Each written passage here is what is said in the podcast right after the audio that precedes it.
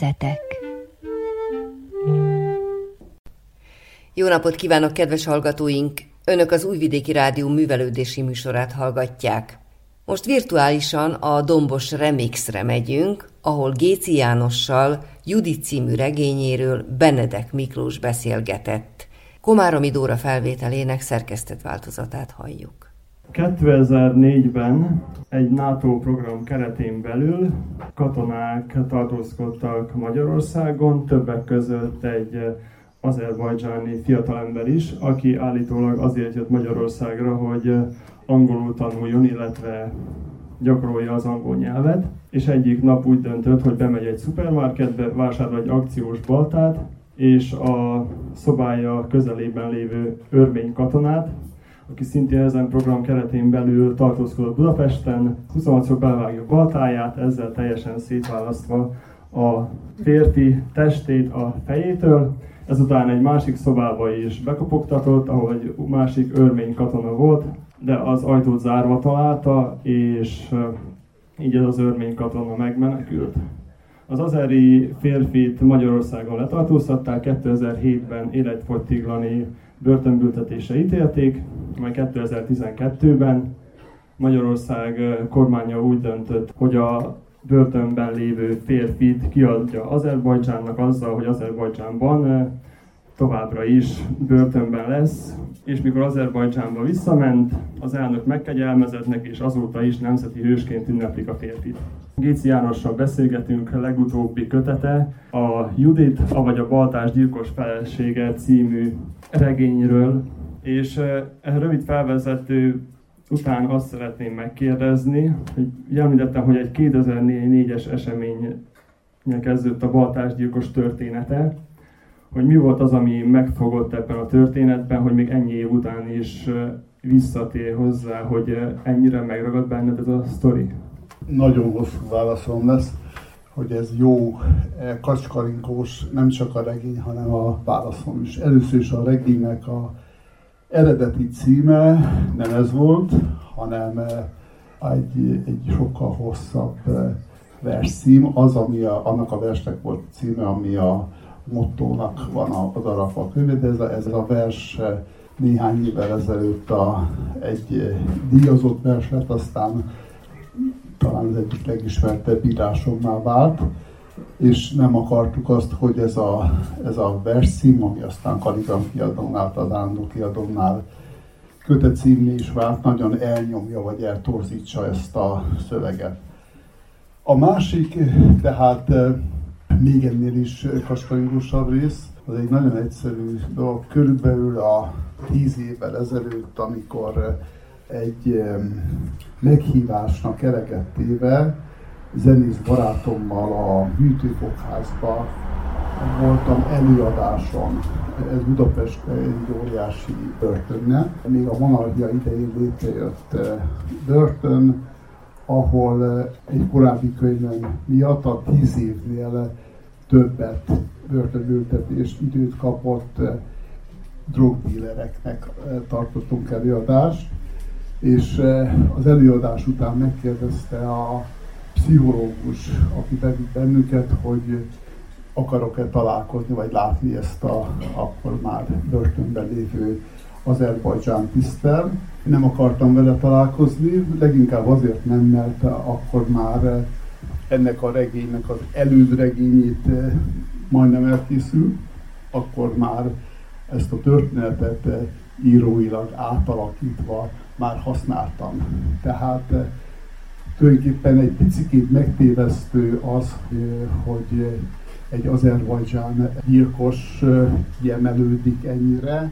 Másik oldalról egyáltalán nem krimiről van szó, hanem inkább egy más sajátos dramaturgiájú szerkezetű történetről, történetmondásról, ahol a gyilkosságoknak, vagy ha tetszik, a mi gyilkosságainknak a elég fontos szerepe van. Való igaz, hogy ebben az emberben megkapó volt az, hogy ahogy a valóságban, mint a történetben is, hogy ezt a börtönbüntetését ugye azzal ütötte el, hogy 2 magyar könyvet fordított le azerire.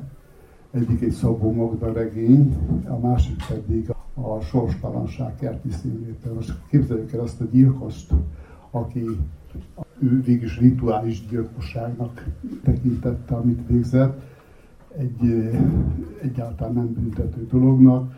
De hát ez megint csak, ez a fura akció azt jelzi, hogy mondjuk Közép-Európában, aki egy rituális gyilkosságot a vallása nevében elkövet, azt egy kormány, adott esetben egy magyar kormány azzal szentesít, hogy kiadja egy másik kormánynak. Ezzel szemben a kereszténység védelme nevében ugyanezeket a gyilkosságokat a többi országban mélyen elítéli. Tehát az ilyenfajta ellenmondások vonzottak engem, és nem maga a tagnak a valós személyisége. És akkor a baltásgyilkos, aki a könyvben megjelenik, mennyire jártál utána az eredeti baltásgyilkos történetének, az ő életrajzát mennyire behatóan ismerted ahhoz, hogy itt regényesítsd az alakját? Amit ismerhetünk róla, azt mindent ismerem. Tehát tudom azt, hogy akkor már, amikor én láttam az elgyilkolt celláját, akkor már a magyar kormány már megegyezett abban, hogy ki fogják adni, leginkább azért, mert nem volt biztonságban a magyar börtönben az ő élete, tehát nem tudták megvédeni, életbe tartani. Akkor már nyilvánvaló volt az, hogy nekünk szükségünk van, vagy nekünk is szükségünk van, ha tetszik, Európának szüksége van valamiféle kőolajszármazékokra. Most ezeket kérdés volt, hogy Törökországon és Szerbián keresztül fogjuk megkapni, vagy pedig Ukrajnán keresztül és az oroszokon keresztül. Tehát akkor már benne voltunk a történelemben. Tehát ismétlem, engem ez a tag egyáltalán nem érdekelt. Ennek a sorsa ezzel szemben olyan paradigmatikus mozzanatokat tart, ami az én életem kapcsán, vagy a hőseim, és ebből következő, vagy képzett hőseim kapcsán is nap mint nap találkoztunk, és ez baromra érdekes volt ez a hálózat, és megpróbáltam, hát nem biztos, hogy regényesíteni, de megpróbáltam valahogy szerkezetbe látni, vagy szerkezetet adni ennek a képzetvilágnak. Regény címszereplője Judit már visszatérő szereplő, csak úgy, mint a többi szereplő korábbi regényből, a Tenyérjós című regényből. Judittal kapcsolatban engem már, amikor ránéztem a kötetre, az motoszkált a fejemben, hogy is ejtjük a nevét, miért így írjuk a nevét, hiszen egy Berettyóújfaluból származó magyar lányról van szó, miért ilyen a nevének az írásmódja? Mert hogy nagyon sok titok van a regényben, és ezeket a titkokat láthatóvá kell tenni, miközben a titkokat nem kell feloldani. A hősöm egy berettyóújfalusi lány, pontosabban a szülei onnan Berettyóújfaluról származnak, és egy típusos 60-as, 70-es években felnőtt magyar értelmiségi nő, egy ugyanilyen karrier, aki, sokan lefutattuk ezt a karriert, de aki első generációs értelmiségi, és elég bátor ahhoz, hogy ne mondjon le arra az igényéről, hogy ő tudni akarja a világról, amit tudható, ő meg akarja érteni ezt a világot, valóban bátor akar lenni, szabad akar lenni, és egy nagyon különös figura, mert hogy etológiai értelemben azt mondjuk, hogy ő a valódi csoportoknak a tagja, tehát nem az individuális csoportot képez, ő egy közösségi lény, olyan, mint a neo-avantgárd költők voltak valamikor 20 évvel ezelőtt. És ez a Judit a saját sorsát követendően bejárja a lehetséges európai kultúrák által érintett valamennyi kultúrát, tehát a zsidó kultúrát jól ismeri, majd felnőttként jól fogja ismerni az arabot is, és keresztényt is, ő ebből választ, hogy ő melyiket tudja érdekeltetni. Na most a Judit, mondtam, hogy titkokról válaszoltam, hogyha egy idősebb írót megkérdeznek Magyarországon, vagy Kárpát-medencében, a Berettyóújfalu szó azt jelenti, hogy ő zsidó származású.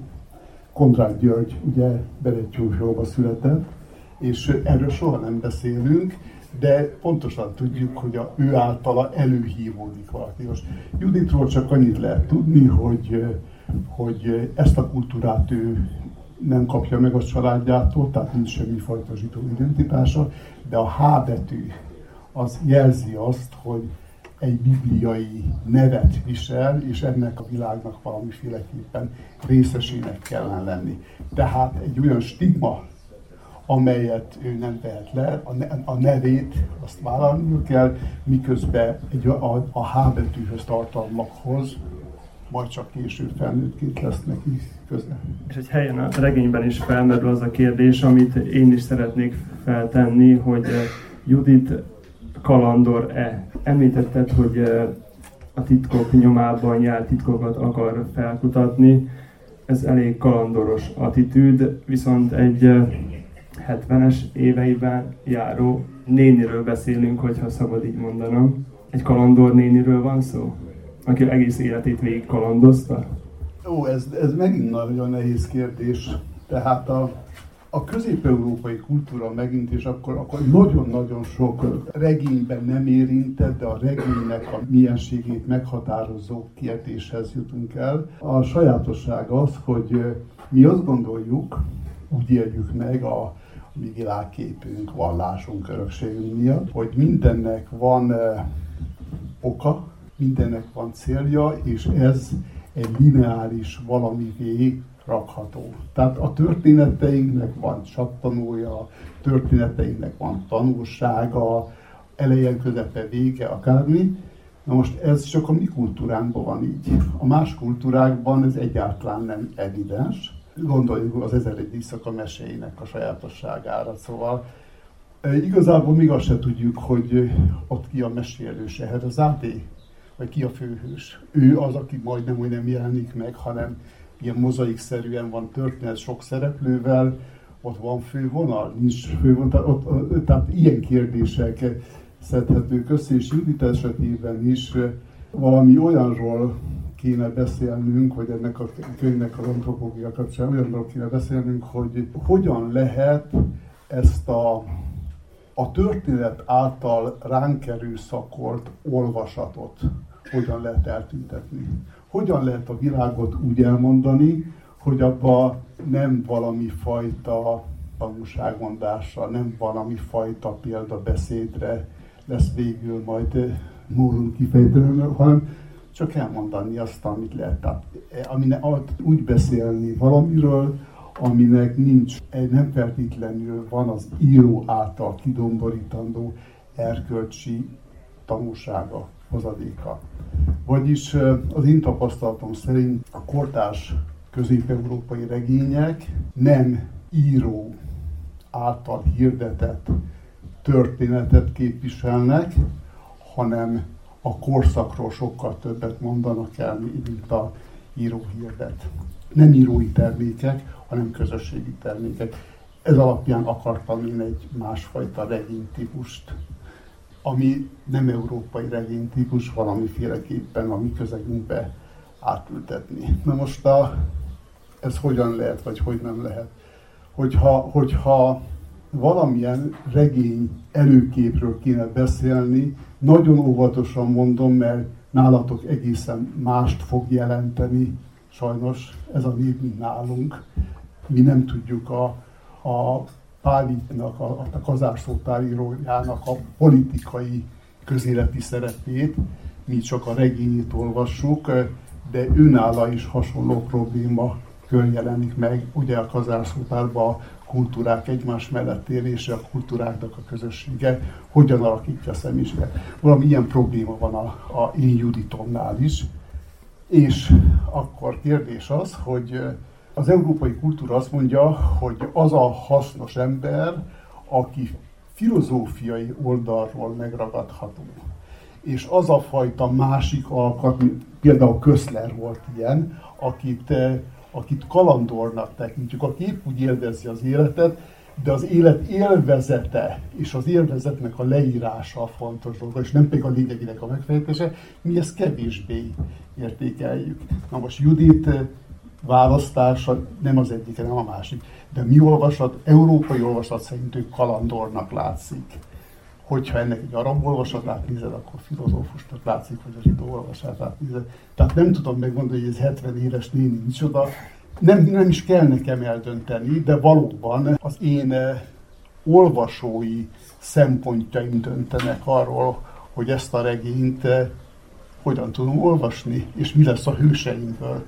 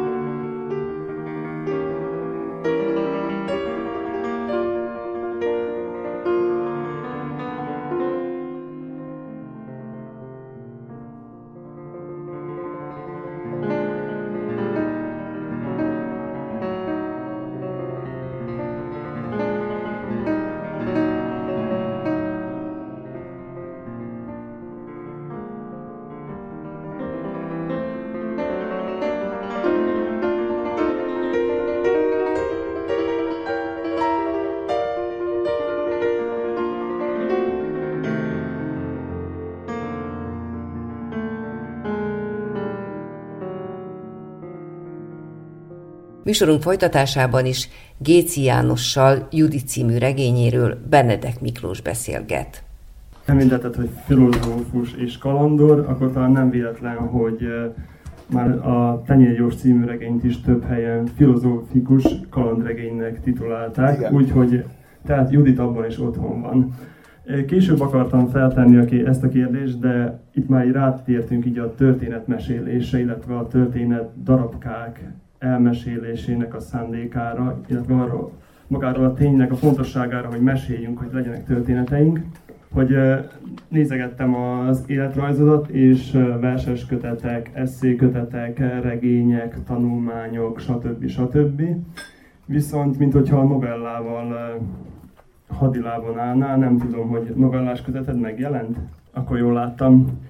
És az a kérdésem, hogy Judit történetében millió-millió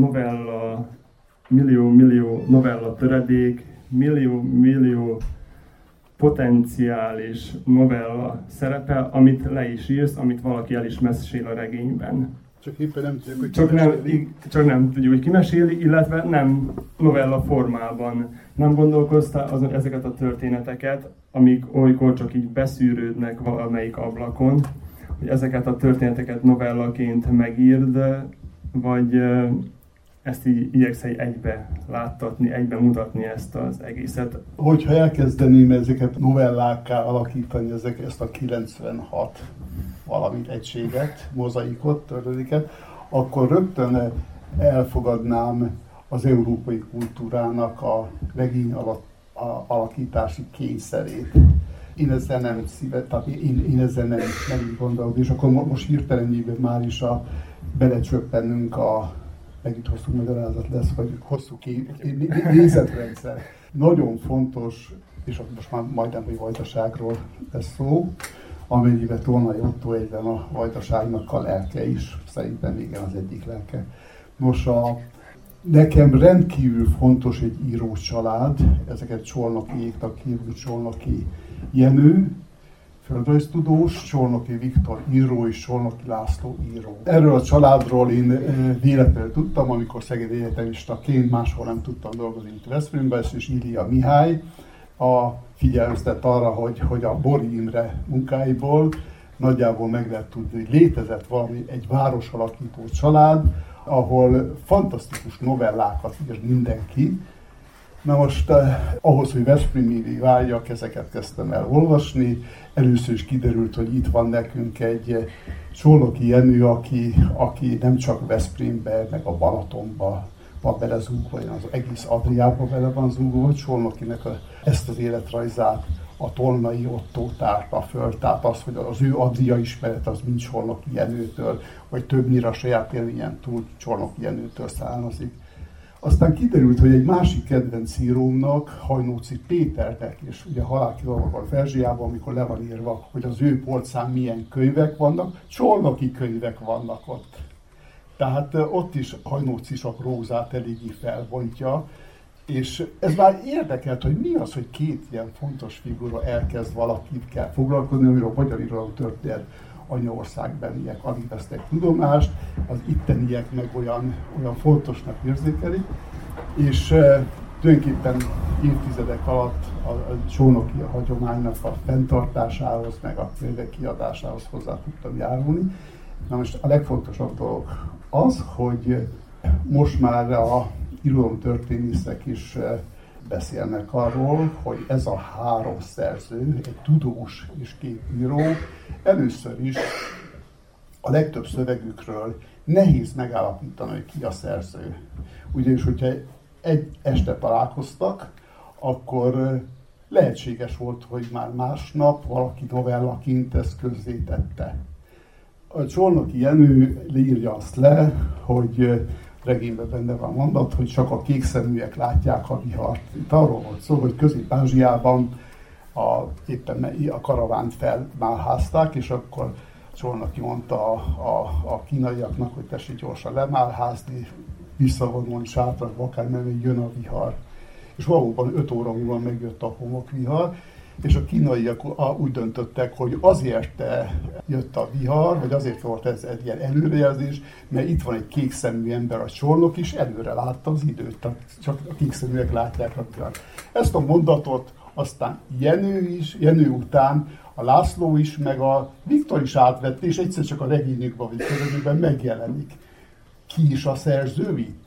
Tehát mi tudjuk a családi anekdotából. A legfiatalabbik testvér, mások másnak látják. És utána, ahogy ezek a szerzők egymástól meglévő novellákat elloptak és a saját nevükön közölnek, hogy ugyanazt a történetet volt, amikor több mint 100-szor újra közlik, más címmel. Tehát azt kell mondani, hogy én így látom, és ettől rettenetesen posztmodern világ ez, hogy nem egy szerző alakít egy szöveganyagot, hanem itt adott esetben egy család. A családnak a hagyománya.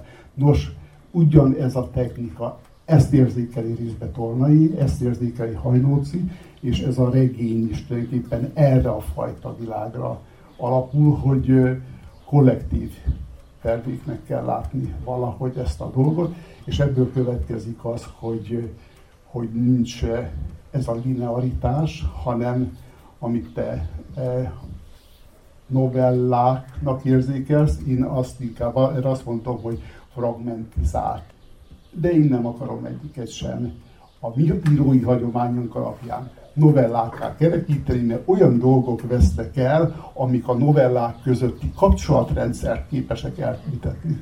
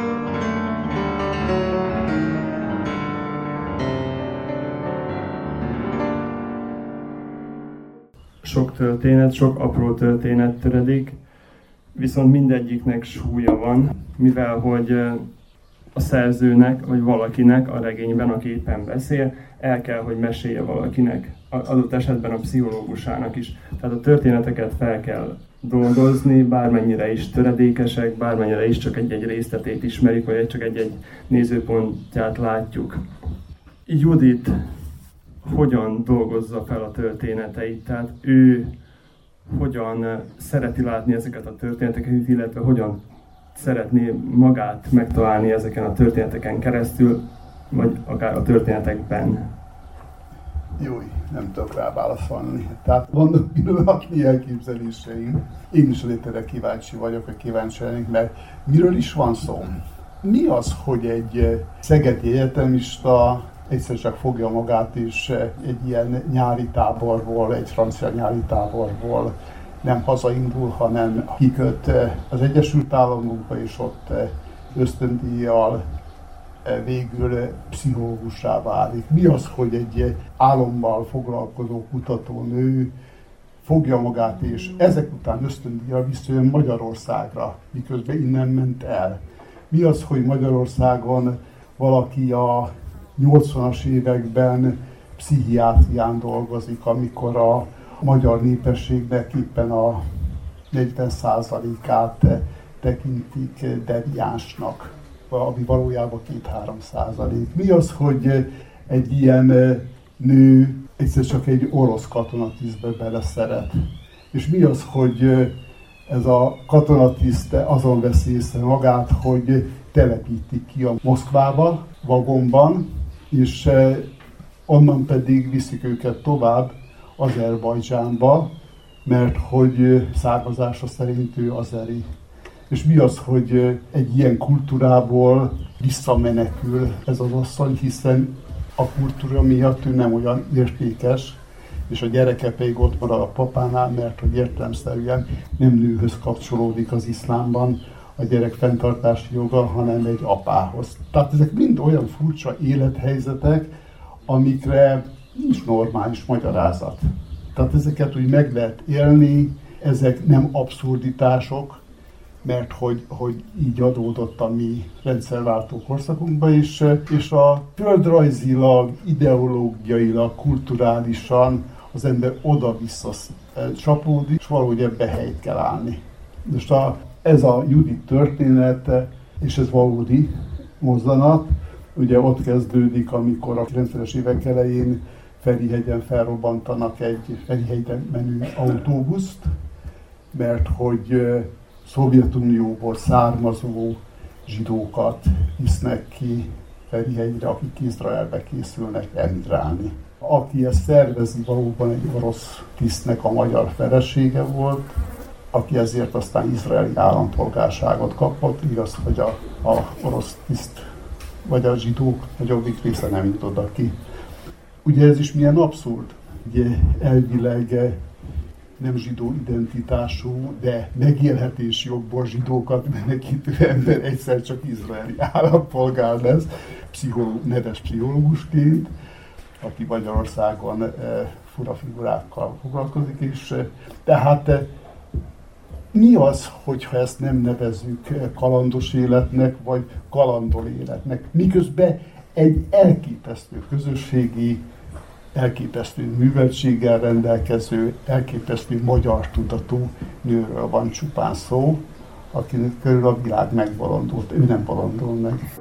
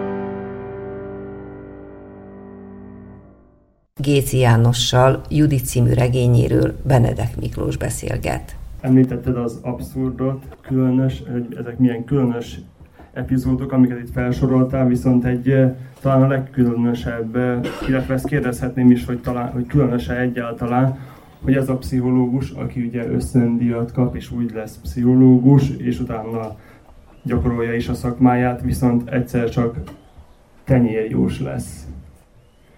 Ez nem abszurd pszichológusból tenyérjóssá válni? Hát nem.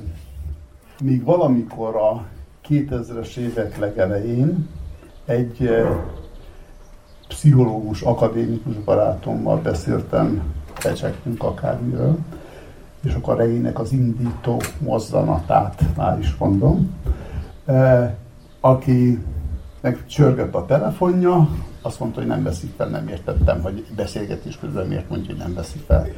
Aztán megint csörgött a telefon, 5 perc múlva nem veszem fel. És akkor mondja, hogy mégiscsak felveszem a telefon, mert hogy mondta a hölgynek a nevét, ő keres, és hogyha én hívom vissza, akkor már nem magyar vonalon hívom vissza, hanem egy amerikai telefonszámon, és a hölgy ezen telefonhívás után már percentet fog kapni.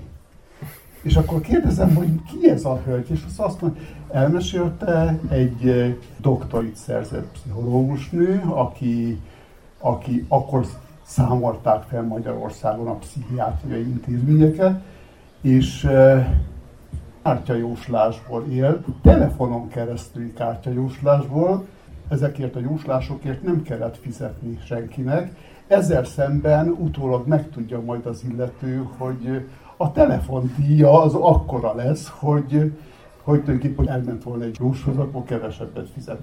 Tehát itt már értelmiségi helyzetek, kényszerhelyzetek, megélhetési helyzetek voltak, és állatira érdekelt ez ennek a ma egyébként televízióban látható hölgynek egyáltalán az életpályája.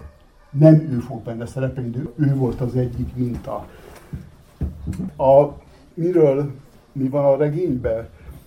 El lehet árulni, hiszen nem a történet az érdekes, hanem a történetnek az elmondása talán az érdekes. Megérkezik apját keresve egy fiú, betér egy 8.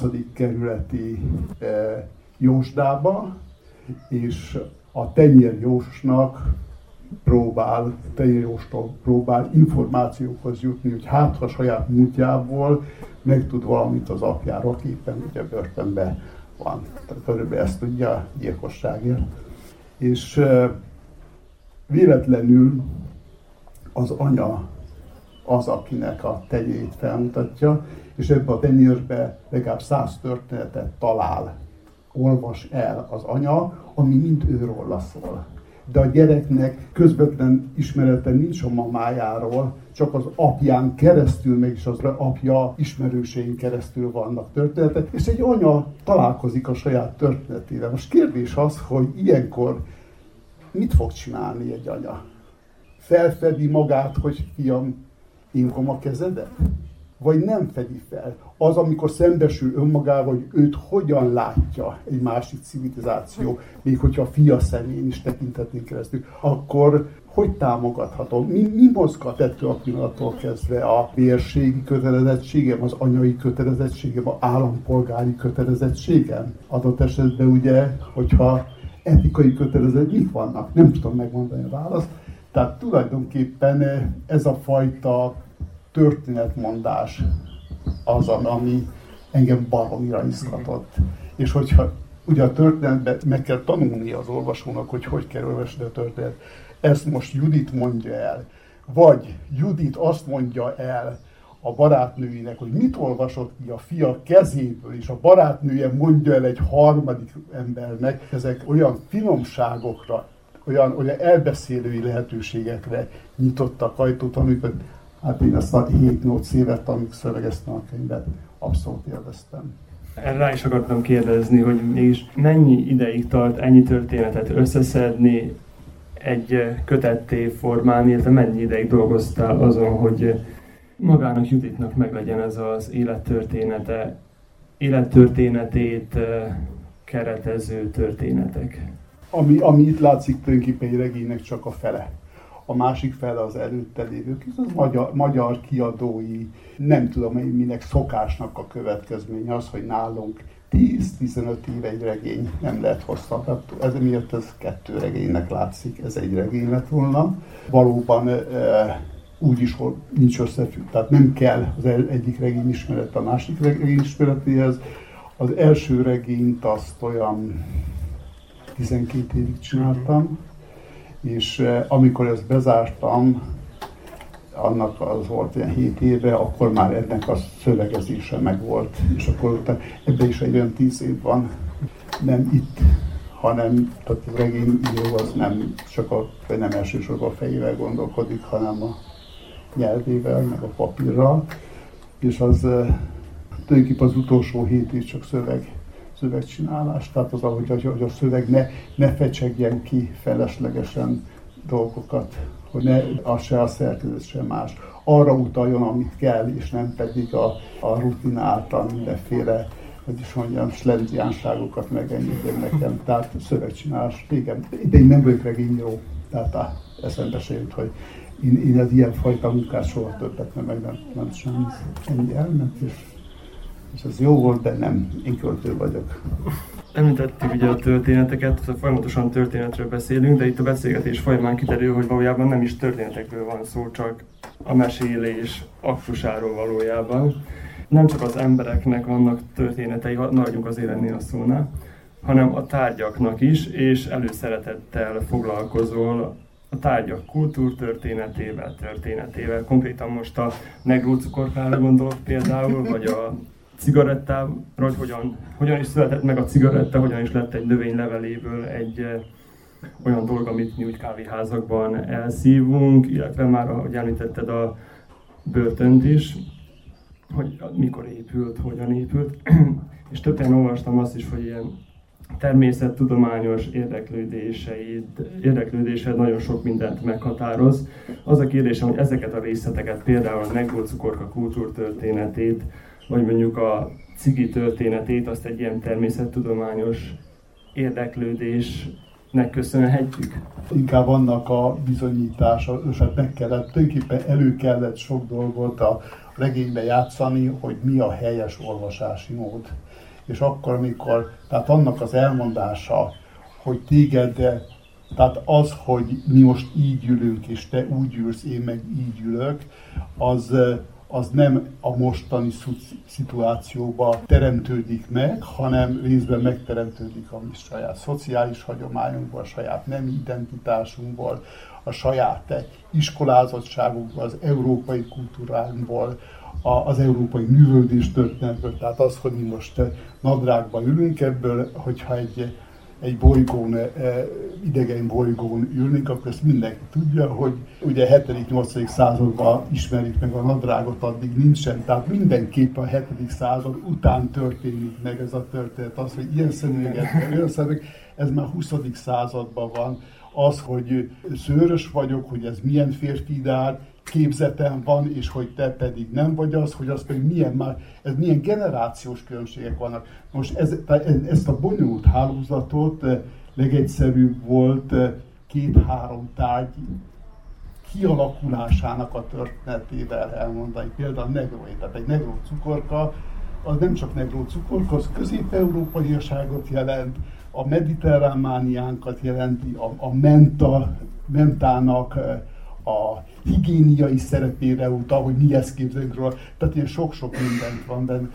Ennek egyébként szerintem ugyanilyen példabeszédforma, csak hát ezt élvezetesen elmondani, úgyhogy ne terheljen meg a szöveget, tehát hogy ne egy ilyen külső okoskodás legyen, ezeket volt nehéz kitalálni, vagy megtalálni. Tehát ugye van egy pillanat, amikor Judit a Jósdából indul a 8. kerületen valahol, és akkor 12 másodperc alatt átmegy egy kibombázott tér előtt. És a 12 másodperc alatt a térnek a 12 története van elmondva. Miközben csak azt látjuk, hogy itt egy kibombázott terület van, és mégis van benne 12 történet. Most ezt a fajta mozai szerűséget, ezt a hálózatosságot nagyon sokszor vagy a mondatszerkesztéssel, vagy a történet dramaturgiájával, vagy a visszacsatolásokkal, tehát változatos írói technikákkal nagyjából ki kellett spekulálni, úgyhogy közben az olvasó ne tudja, hogy milyen fajta spektákulumok is vannak mögötte. Említetted Budapestet.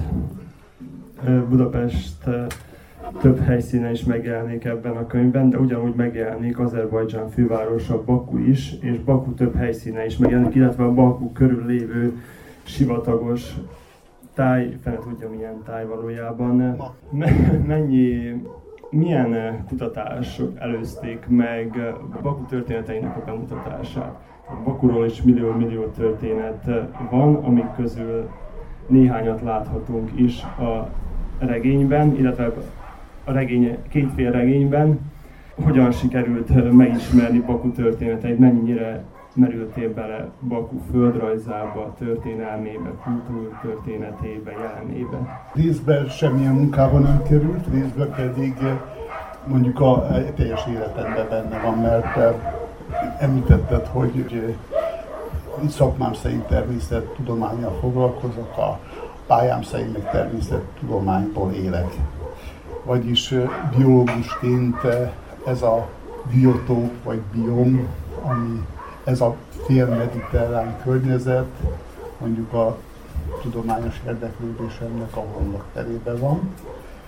És itt megint arra van szó, hogy Bakuról ugye sokszor nem azt mondom el, hogy milyen az utca, hanem az, hogy milyen az éghajlat, vagy milyen ez a tenger, vagy milyen az olajkitermelés, vagyis másodlagos dolgokkal hitelesítem a város. Tehát a szakmámból mindenki azt érzi, hogy mintha egy csomó ismeretanyag, íróismeretanyag kellene ehhez. Valóban kell, csak éppen nekem ez teljesen természetes, mert nekem ez a világom, és nem egy bölcsi szemmel van megközelítve, hogy ezáltal tudunk érdekesebb lenni, vagy fontos lenni.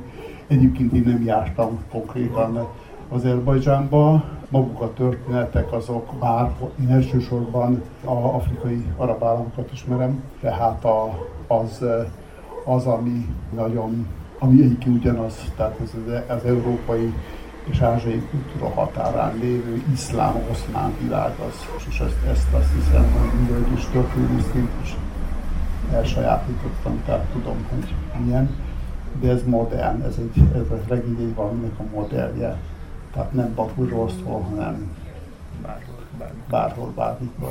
És ezzel a kötettel kapcsolatban, kétfél kötettel kapcsolatban utolsó kérdések.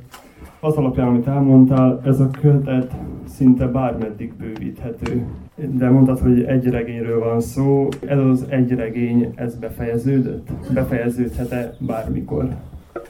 Szándékom szerint én nem akarom folytatni, mert minden fontosabb tükördarab az felcsillant benne, de valóban ebből lehet csinálni egy, nem tudom, folytatásos, 60 folytatásos, akármi. Érdekes lehetne ez, tehát hogyha bolányú lennék, vagy lettem volna, akkor lehet, hogy meg lehetne írni a 10-valahány szereplőm oldaláról ugyanezt a történetet. Míg az első regény, a Tenyérjós, ugye az anyának a története, ez pedig a fiúnak a története, meg lehetne az apa történetét írni, meg lehetne írni a barátnő történetét, nevelőnő történetét, ugyanerről. Nagyon izgalmas, de azért több írói élet kellene. Ahhoz egyszerre több Csolnoki kellene, és nekem sajnos nincsenek jó testvéreim, de nagyon szép lenne, hogyha lenne, aki ezt szépen tovább írná.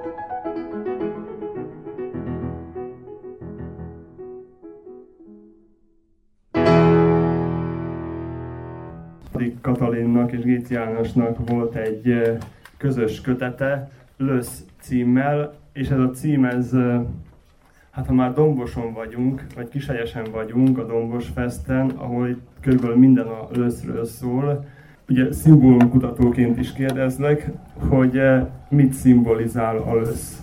A kötet azt szimbolizálja, amiről most hosszan beszéltünk, hogy az európai kultúra arra furcsa sajátosságra épül, hogy mindent identifikál, és minden szerzői névhez köt. Ez a könyv meg ugyan a hagyományok szerint azt mondják, hogy Ladik Katalin meg a Géczi könyve, de emellett van egy ugyanilyen jelentős szerzőtársunk, Ladány István, aki a könyvnek a szerkesztője és utószava volt, meg van egy könyvet kitaláló, a tipográfiát megcsináló, fotókat leválogató Beszédes István.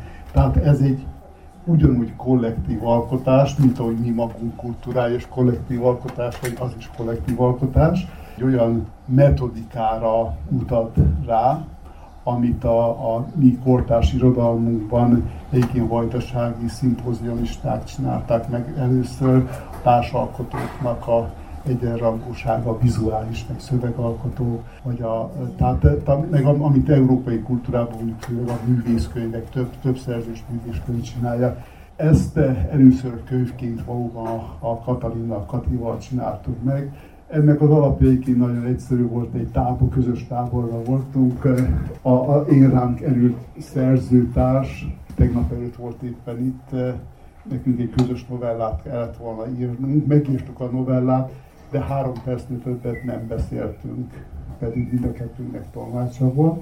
És ettől függetlenül Katinak egy másik társa volt, volt egy olyan pillanat, amikor én elkezdtem a Katit fényképezni, és akkor már kiderült, hogy nekünk lesz majd valamilyen közös könyvünk.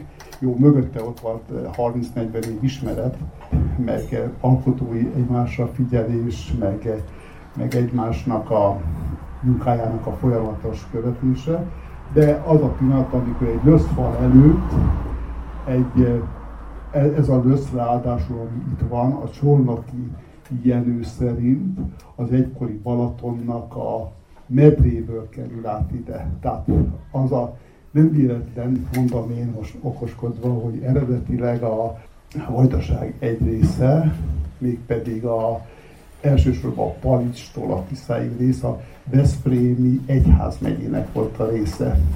Tehát az, hogy ez a két kultúra a LÖSZ átkerülésével összefügg, tehát nekem ez fontos volt is, ugyanakkor az avantgárd magatartás, ami akkor már lehetett látni, hogy Kati révén, hogy nemzetközi figyelem fogadja, és nemzetközi sikert, ennek a tárgyasult formája, hogy ő egy ilyen időtlen, máshonnan ide került növények, állatok, emberi feliratok által megdolgozott hatalmas fal előtt egy ilyen, tehát egy mítikus fal előtt egy élőnő, az elképesztő erős, szimbolikus jelentése van, és akkor azt nem sikerült róla csinálni 40 fényképet, amit ő engedélyezett, és egyszer csak könyvé vált versekkel együtt.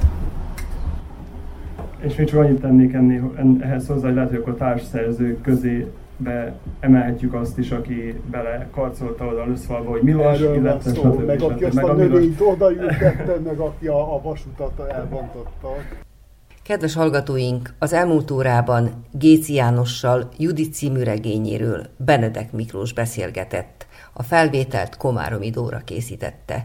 Köszöni a figyelmet a szerkesztő, Körnács Erika.